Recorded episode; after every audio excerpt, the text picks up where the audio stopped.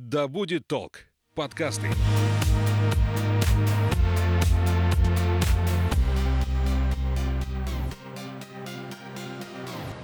Всем привет, меня зовут Светлана Подберезния, и это подкаст «Ой, страшно». Здесь мы обсуждаем страхи и фобии, которые одолевают человечество в 21 веке. Все истории подлинные, а героем подкаста может оказаться ваш коллега, сосед и даже вы сами.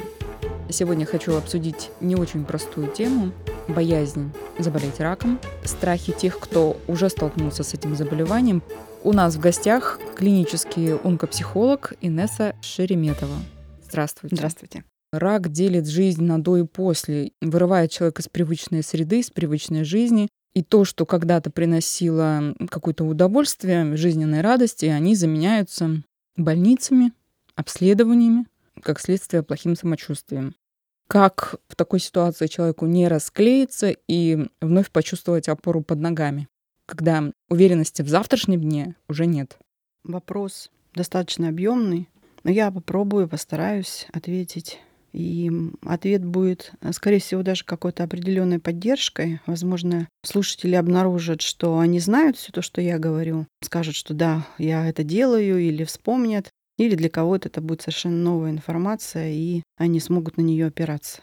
Здесь очень важно, если мы говорим про тех людей, кто уже болеют, и мы можем их называть пациентами. На самом деле жизнь может разделиться на до и после. И про те радости, Светлана, вы сказали, да, которые раньше были в жизни, но в момент постановки диагноза или лечения они становятся невозможными. Но я здесь хочу сказать, что они как бы становятся невозможными. По крайней мере, в первое время человек не может радоваться, да. как раньше. Да, на самом деле так оно и есть. Мы проживаем в моменты таких сложных опытов жизненных, Жизненный опыт постановки диагноза смертельного — это бесспорно очень кризисная ситуация. И мы проживаем разные этапы. Мы меняемся. Самый последний этап, самый главный, куда мы стараемся прийти, это принятие, но когда обнаруживается что-то, когда есть вопрос, что, возможно, это смертельный диагноз или постановка диагноза, человек находится в шоке. И меркнут краски. Как говорят люди, которые приходят ко мне на встречи, на консультации, земля уходит из-под ног, жизнь перестает быть прежней, я теряю интерес к жизни. И на самом деле так работает наша психика, встреча с чем-то то, что невозможно понять, и с тем, что страшно, то, что наполнено различной информацией, человек испытывает страх, ужас, тревогу, напряжение, оцепенение. И здесь самое главное помнить, наверное, тем людям, которые рядом оказываются, что это состояние шока, оно закончится. То есть человек имеет внутри себя адаптационные механизмы для того, чтобы полученную информацию или ситуацию начать к ней адаптироваться и уже думать, принимать решения и формировать план действий для того, чтобы продолжить жить. И вот это уже будет следующий этап, и там уже можно будет говорить о том, как возвращаются эти краски жизни и на что мы можем опираться. Но вот первый этап, он, конечно, самый сложный. Сложный еще потому, что сейчас во времена интернета мы можем прочитать про любое заболевание. Про рак написано очень много и не очень позитивно. Человек смотрит статистику, а там процент выживаемости в лучшем случае 10 лет. Это при хорошем раскладе. А в основном в течение пяти лет. И человек понимает, что я вот буду несколько лет с этим бороться, и сколько мне останется жить. Угу. Сразу вся жизнь, она как бы сжимается до маленького промежутка. Успеть. На самом деле, да, интернет сейчас привносит много пользы и наоборот, много вещей, которые усложняют нам жизнь. И вот эта доступность информации, она не всегда позитивно сказывается на людях, особенно те, кто начинает искать ответы на очень сложные вопросы. Но суть в том, что та информация, которая есть, об онкологии, лечении, выживаемости, ее нужно очень сильно фильтровать. В каком плане? Та статистика, которая описана, она не может быть по большому счету общей. Она, конечно, существует, но мы знаем, что есть различные нозологии, их огромное количество. Есть наша уникальность каждого человека, и даже если у людей один и тот же диагноз, но лечение, выздоровление или сами процессы проходят по-разному. Поэтому мы, конечно, можем прочитать о усредненных цифрах, и для себя принять решение, что не так уж все радужно, да, и вот эта мысль о том, что рак не приговор, о чем мы говорим специалисты, может показаться неправдой. Но здесь нужно тогда направлять внимание, во-первых, к специалистам, которые точно знают информацию по той нозологии, по тому диагнозу, с которым столкнулся человек, и уже информацию брать выборочную. Опираться на нее, а не общую статистику, которая предлагается в интернете. Совсем недавно информации было очень мало, и люди додумывали очень mm-hmm. многое. А сейчас информации так много, что наоборот усложняет восприятие. И мы должны помнить, что особенность человека — это замечать и делать выборку только негативной информации. Как будет плохо, как будет ужасно, как будет сложно и, возможно, даже не с очень хорошим результатом. Для того, чтобы перенаправить внимание, а нам необходимо, чтобы пациент был в ресурсе, необходимо даже усилия, чтобы замечать позитивные новости и позитивные факты. Ну вот у меня мама, например, когда столкнулась с этим, она сказала, не надо меня жалеть, я не хочу никаких причитаний, слез и все прочее. Если вы хотите меня поддержать, то это должна быть поддержка позитивная. Uh-huh. Со мной будет все хорошо, я верю в медицину, я верю в то, что я смогу, и мне кажется, вот такие люди только на этом и держатся. Только это и помогает им бороться. Ну, на самом деле, и ученые говорят, и врачи о том, что там, 80% успеха зависит от пациента. Очень странно может показаться, да, как это так? А как же медицина, как же доктора, как же все эти препараты? Но на самом деле все то, что человек осознает, понимает, на что он опирается, как раз вот на эту силу духу, про которую вы рассказываете, про настрой, про ответственность свою. Это очень сильно помогает. Я часто встречаю ситуации, когда у человека менее сложная ситуация, но при этом настрой негативный, нету веры, есть пессимистический настрой, и это на протяжении там, длительного времени, то лечение проходит гораздо сложнее.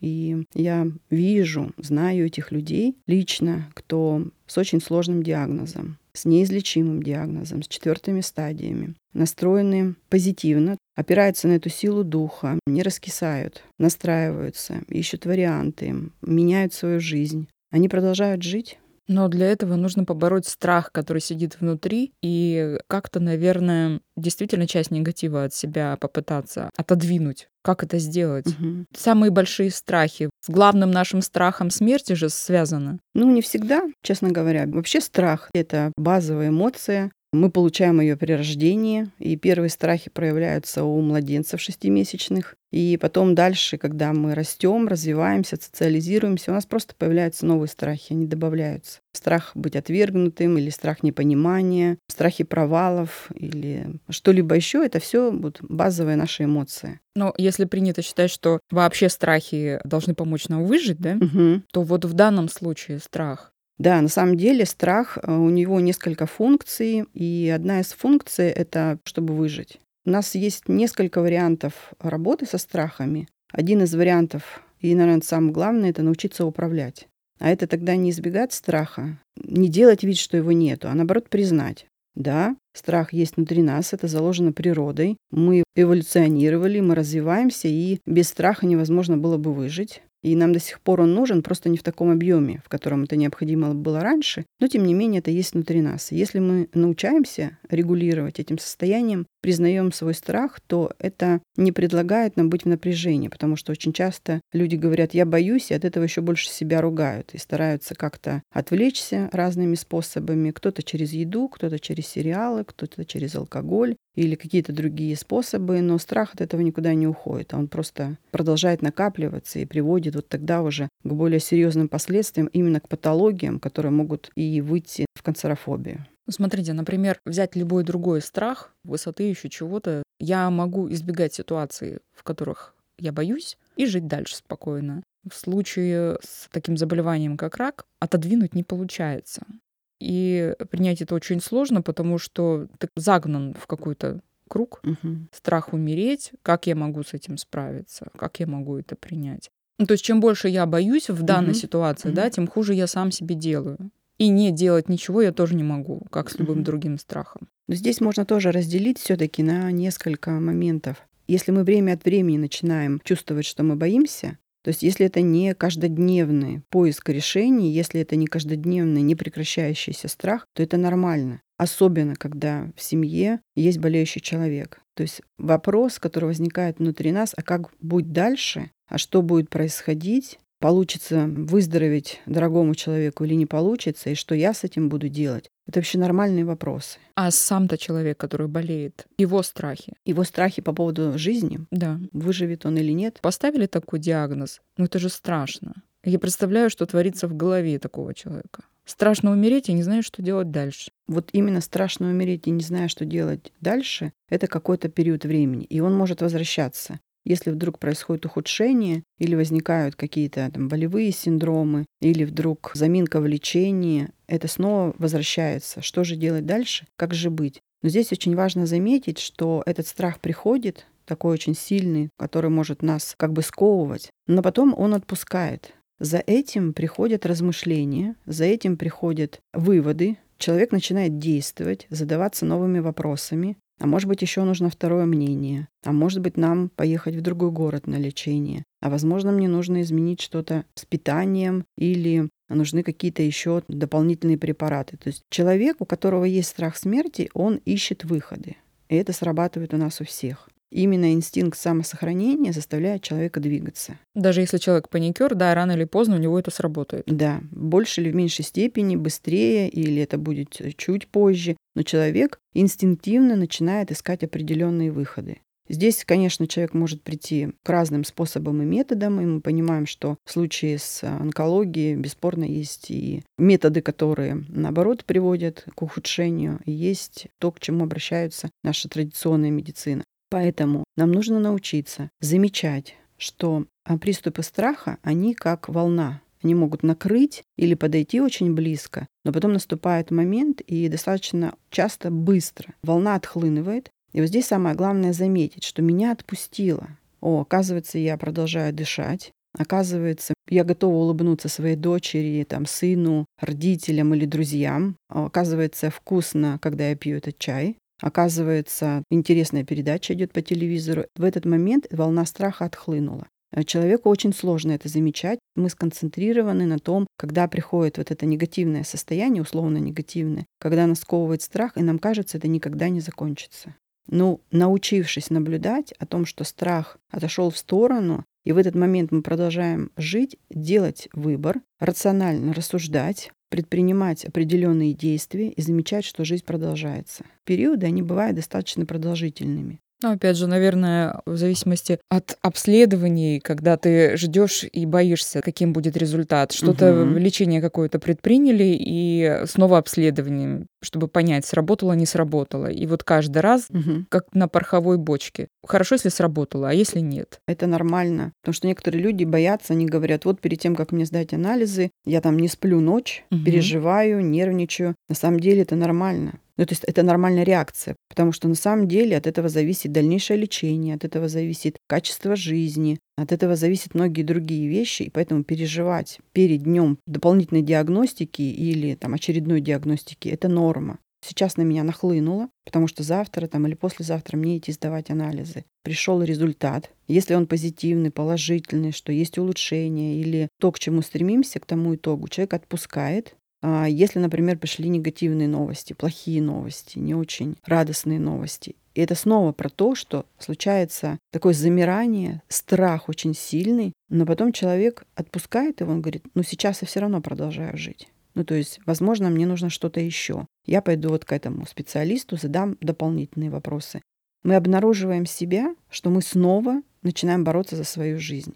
И здесь еще очень важный момент как раз про то, что мы говорили в начале. С одной стороны, интернет нам приносит много новостей, с которыми сложно взаимодействовать, а с другой стороны, в интернете очень много о положительном эффекте лечения, о тех людях, которые излечились. И вот как раз можно и на это тоже опираться, что другие смогли, я тоже смогу. У меня получится. Мы никогда не дарим такую пустую надежду, и врачи тоже никогда ее не обещают, но человек никогда не перестанет надеяться. Это очень важно. Кстати, про надежду взрослым принято говорить все как есть. Детям чаще всего говорят обтекаемо. И, естественно, не говорят о самых страшных последствиях, пытаются ограждать.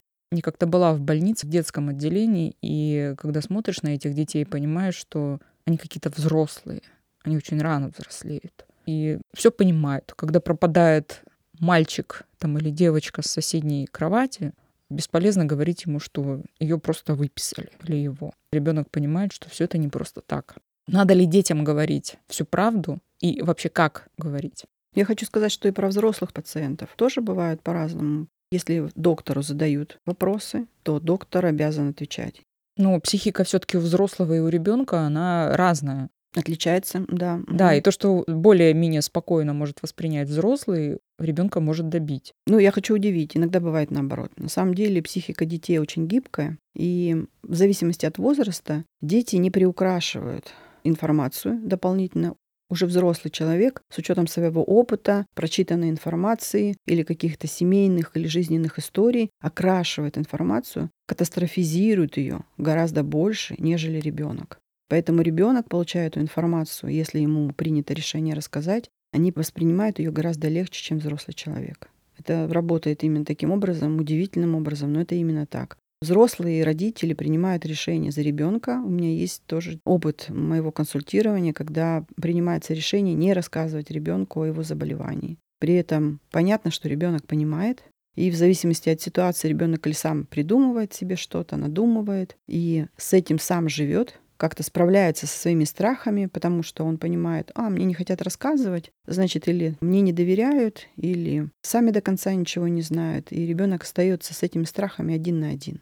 Если в семье принято решение рассказать ребенку и сказать, что мы с тобой рядом, мы вместе, мы тебя любим, мы будем идти рука об руку, ребенок осознает, что он не один. Здесь, конечно, много зависит еще от возраста, но тем не менее дети воспринимают это легче. Но они тоже могут бояться. Ну, вообще, мне кажется, все эти страхи еще подогревают тем, что человек в своей болезни остается одинок, сколько бы людей вокруг не было. И хорошо, если кто-то из близких, ну, действительно поддерживает и понимает, насколько это возможно. Потому что люди считают, что ты это не пережил, ты это понять не можешь. Как здесь быть близким, как найти нужные слова, как поддержать. Да, это очень важный момент. На самом деле, любая болезнь, и рак в том числе, это про то, что ты остаешься один на один с тем, что происходит внутри тебя, с переосмыслением, с осознанием, с непониманием, страхами, со злостью, с агрессией.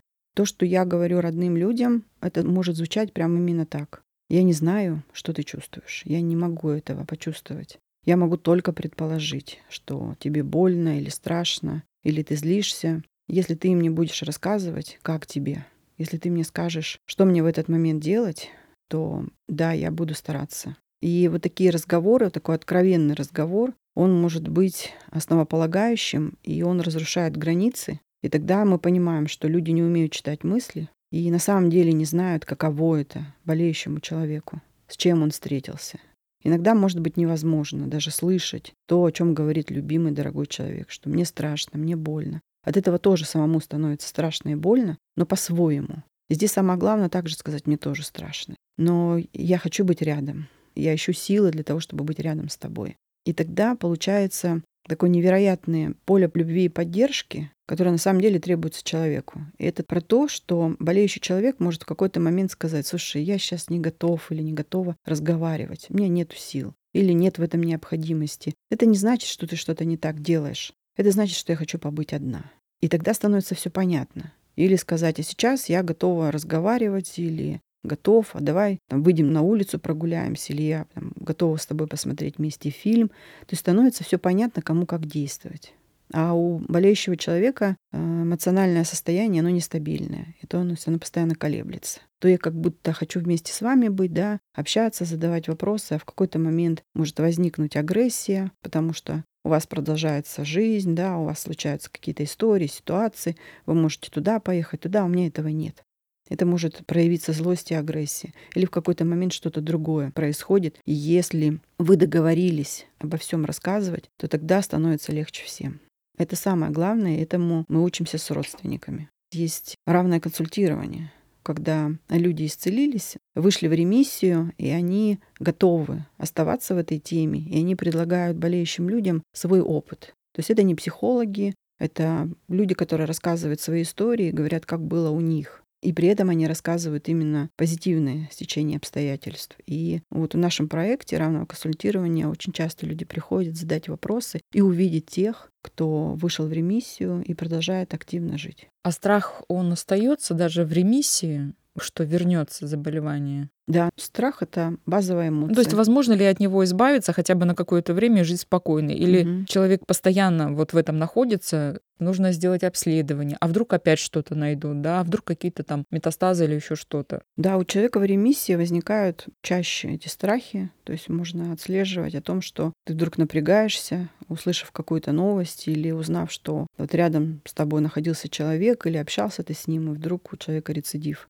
Поэтому да, страх этот остается, но мы говорим о том, что если страх, например, вот такой, что человек не может идти или ехать мимо онкодиспансера, если человек не готов слушать вообще никакую новость об этом, если вызывает панику, и человек перестает есть, пить, и там закрывается, замыкается, то это уже патологическая реакция. Вот здесь уже нужно обращаться к специалистам, и, как правило, это уже могут быть даже и психиатры или психотерапевты. Если это происходит время от времени, в тот момент, когда вы ну, услышали эту новость, и вы ощущаете прямо, что вам становится страшно, но вы понимаете, что там, у меня через три месяца обследования контрольные. Да, хорошо, у меня нет смысла идти раньше, и через три месяца я буду обследоваться. Это тогда норма. Страх рецидива, он есть у каждого человека, который вышел в ремиссию. То есть время от времени встреча с новостями может привести к тому, что мы испугались, но мы принимаем такие рационально адекватные решения. То есть мы идем обследоваться тогда, когда нужно. Мы задаем вопросы врачам, а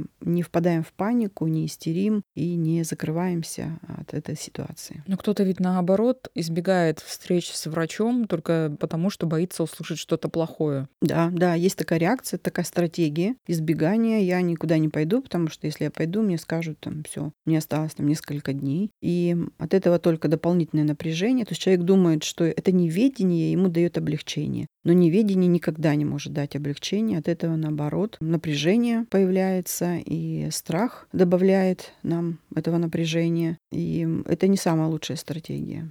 Для человека в ремиссии самая лучшая стратегия — это знать, через сколько, в какое время ему приходить на контроль. Сколько раз в год нужно проходить обследования, которые связаны с заболеванием, которое было, или проходить какие-то дополнительные скрининги для того, чтобы оценивать полностью свое самочувствие свое здоровье. Это лучший вариант, когда мы раз в год или два раза в год проходим полное обследование для того, чтобы исключать или выявлять на ранней стадии. Если человек это делает, если он принимает решение или у него есть чек-лист, и он опирается на него, это нормально. При этом испытывать страх или тревогу по поводу того, что мне предстоит обследование, диагностика, это тоже норма. Те, кто вышел в ремиссию, очень часто объединяются в сообщество, общаются. Это всем подходит или нет? Если я буду общаться с такими же людьми, эта тема так или иначе поднимается, обсуждается. То есть зачем мне лишний раз об этом думать? Да, это как раз вот э, совершенно разная стратегия у людей. Кто-то выходит из больницы после лечения, говорит, я забываю это, никто мне не напоминайте о ней, этого больше нет в моей жизни. И замечательно, активно живут с учетом там, каких-то определенных изменений, больше к этой теме никогда не возвращаются. И если человек сделал этот осознанный выбор, да, отлично, все хорошо. Есть те, кто приходит к другому решению. Я смог или я смогла, у меня получилось, у меня есть опыт, я не могу пройти мимо тех людей, которые испытывают сейчас те эмоции или то состояние, которое было у меня, и мне есть о чем рассказать то выбрав эту стратегию осознанно, не для спасательства, да, я теперь буду спасать весь мир, а осознанный выбор такой стратегии людям как раз помогает. Объединившись в это сообщество, они поддерживают друг друга, они понимают, что меня здесь понимают. А люди чаще приходят туда для того, чтобы поделиться опытом, да, как я это проживал, или найти какую-то поддержку да, такой постоянный определенный обмен, что мы и отдаем, и получаем. То есть те люди, которые в это сообщество приходят, они и отдают тот свой опыт, передают его и получают поддержку и понимание. В семье не всегда близкие могут понять в тот момент, когда человеку особенно плохо, жалеют, но как только какое-то улучшение, родные могут забыть о том, что у человека есть такое заболевание, оно никуда не делось, просто на какое-то время улучшение наблюдается. То есть по-прежнему нужно беречь этого человека, или это невозможно понять другому? Вот здесь самое главное, чтобы пациент или бывший пациент, будем говорить, человек, который вышел в ремиссию, чтобы он чувствовал или она чувствовала, как хотелось бы. И об этом рассказать своим родным. Давайте поговорим. То есть я вышла в ремиссию, но я понимаю, что я устаю больше, чем до болезни. готовить нельзя, потому что если это рука, не напрягайте, да, а человек по привычке пытается хватать что-то, носить тяжести, себя контролировать сложно. Что уж говорить о родных, которые угу. считают, ну раз ты это делаешь, значит ты можешь. А раз ты это можешь, значит ты здоров. Да, и такое тоже может быть. И здесь снова говорим о том, что открытые разговоры, доверительные разговоры в семье между близкими людьми могут решить все эти вопросы. И родные могут инициировать. Они могут сказать, слушай, мы прочитали тут, что тебя нельзя поднимать тяжести, давай обсудим.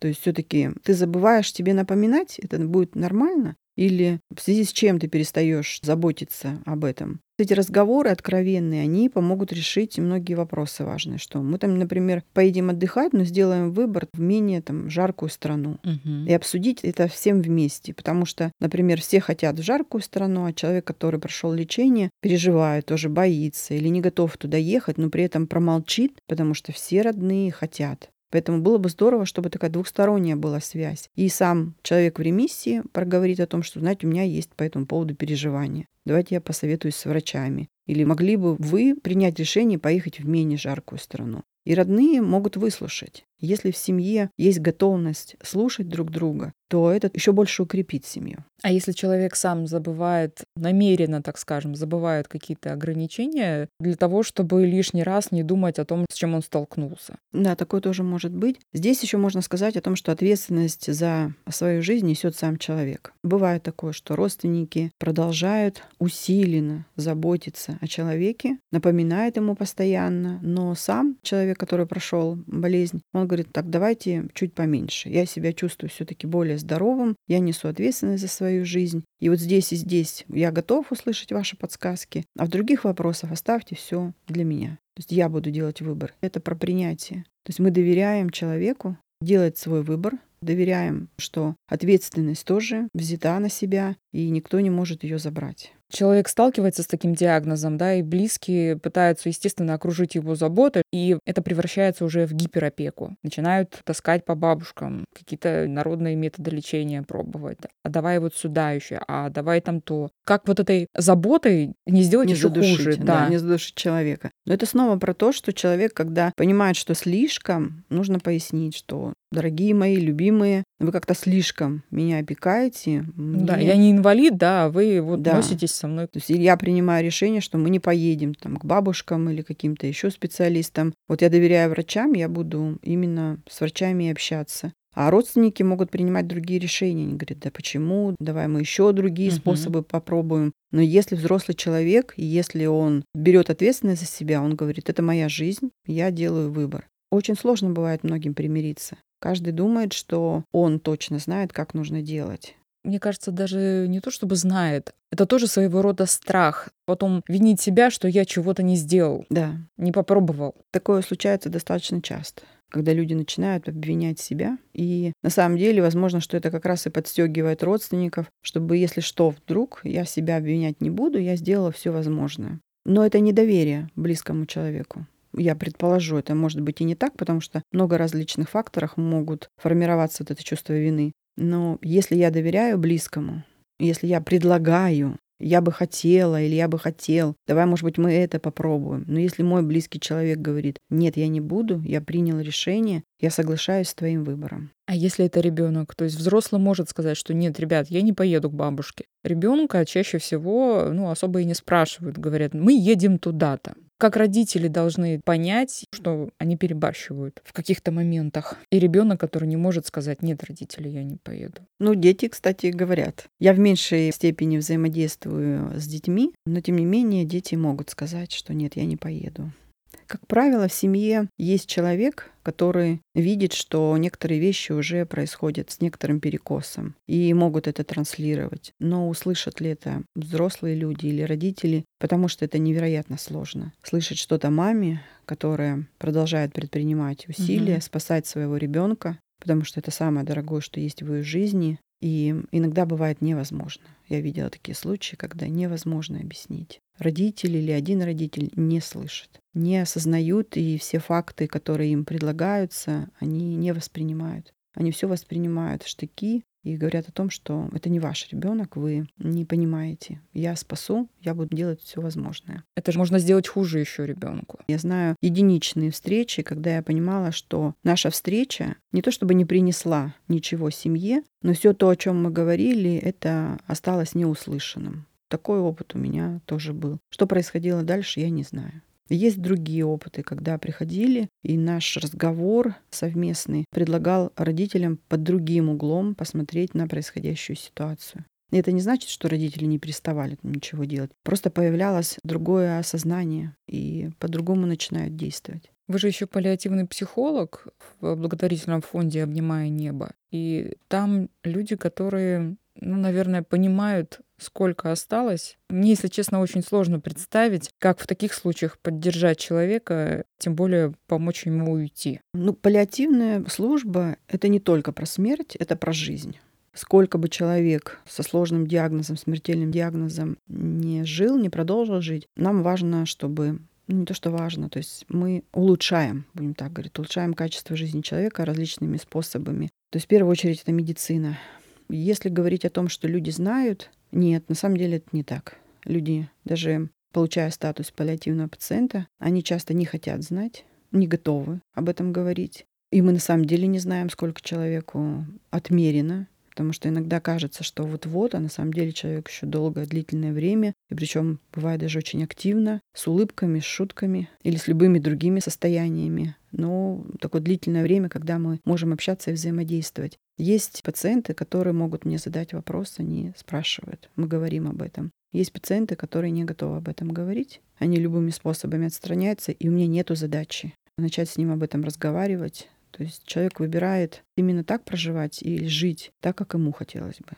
Если наступает момент, когда человек готов говорить или задает мне вопросы, мы с ним или с ней разговариваем на эту тему. Мне сложно начинать сразу на эту тему говорить, хотя я в этом уже шестой год, но это настолько честно становится, по-настоящему честно. Особенно те люди, которые готовы об этом говорить. Есть невероятные случаи, когда одна из пациенток попросила, чтобы я пришла к ней, и она сказала, да я знаю, что я умираю. Это была молодая женщина. И она говорит, мне нужно сделать так, чтобы со мной поговорила семья об этом. Потому что никто не готов со мной на эту тему разговаривать. Говорит, поговорите вы хотя бы сначала со мной. И мы с ней поговорили. И это и позволило задать вопросы близким о их готовности. И оказалось, что семья тоже готова говорить. Они просто не хотели маму обидеть, расстроить, или они думали, что если они начнут об этом говорить, это ей ухудшит состояние. Все были готовы, но никто не смел начать этот разговор. Они успели обо всем поговорить. Это замечательная семья. Они для меня как некий пример такой дружбы и любви. И через неделю женщина скончалась но они успели обсудить очень много и были это время вот в невероятной близости и теплоте. И очень честные вопросы люди задают. Одна из женщин была в очень тяжелом состоянии, и она говорила, ну почему так долго? Я испытываю боль. Я понимаю, что мне осталось, ну, скорее всего, немного, и я уже готова. Но почему все еще так долго? И у меня нет ответов на эти вопросы.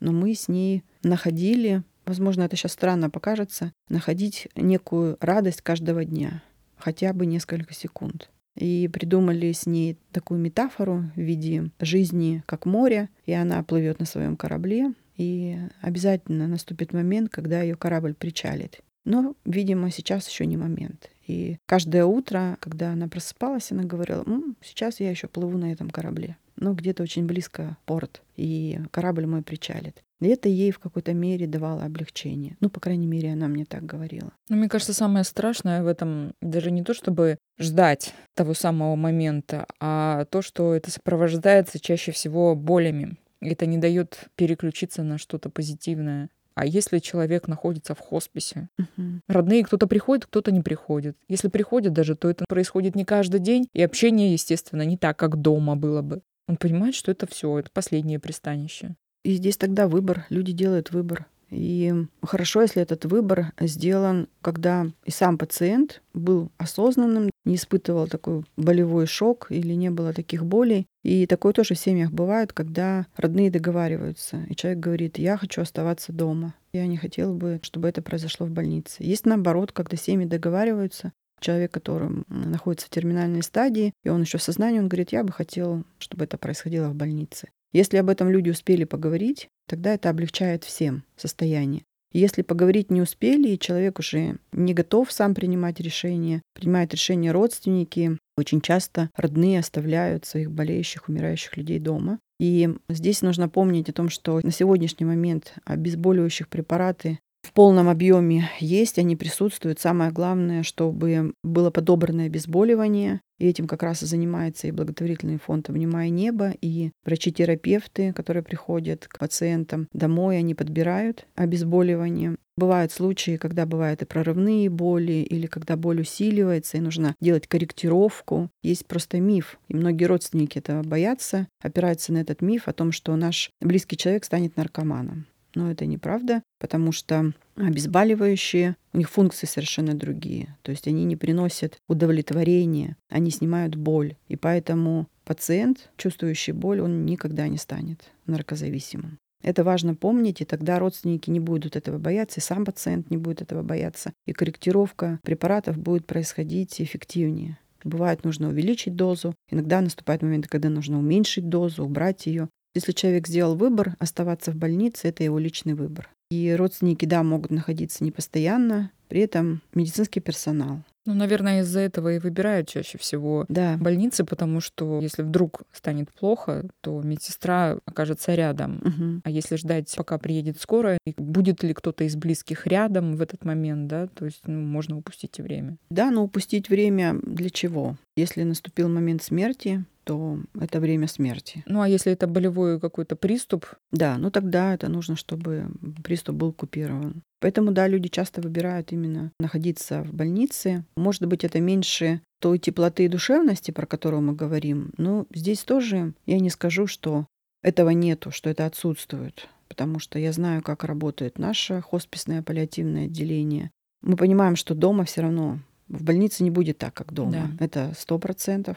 Но тем не менее, очень многие люди принимают это решение, они чувствуют себя комфортно в больнице и чувствуют поддержку. Очень многие боятся просто стать табузой Угу. для своих родственников. Да, на самом деле это так. Мы можем много говорить о том, что человек приходит с определенным багажом и со своим опытом, и кто-то наоборот будет рад поухаживать, и болеющий человек скажет, да, за мной будут ухаживать близкие люди намного лучше даже, чем обученные люди. А для кого-то жизненный опыт привел к тому, что я лучше буду в больнице. И такое тоже случается. Ну, это правда жизни. Когда родные или не могут, или не хотят, или на самом деле человек один, и никто не может ему помочь, и одному в квартире оставаться и ждать сиделку или еще чего-то тоже не хотелось бы, поэтому для человека легче быть в больнице переучивать кого-то, рассказывать о том, что, ой, вы знаете, вам дома будет лучше, с близкими, с родными. Человек говорит, нет, мне не будет лучше.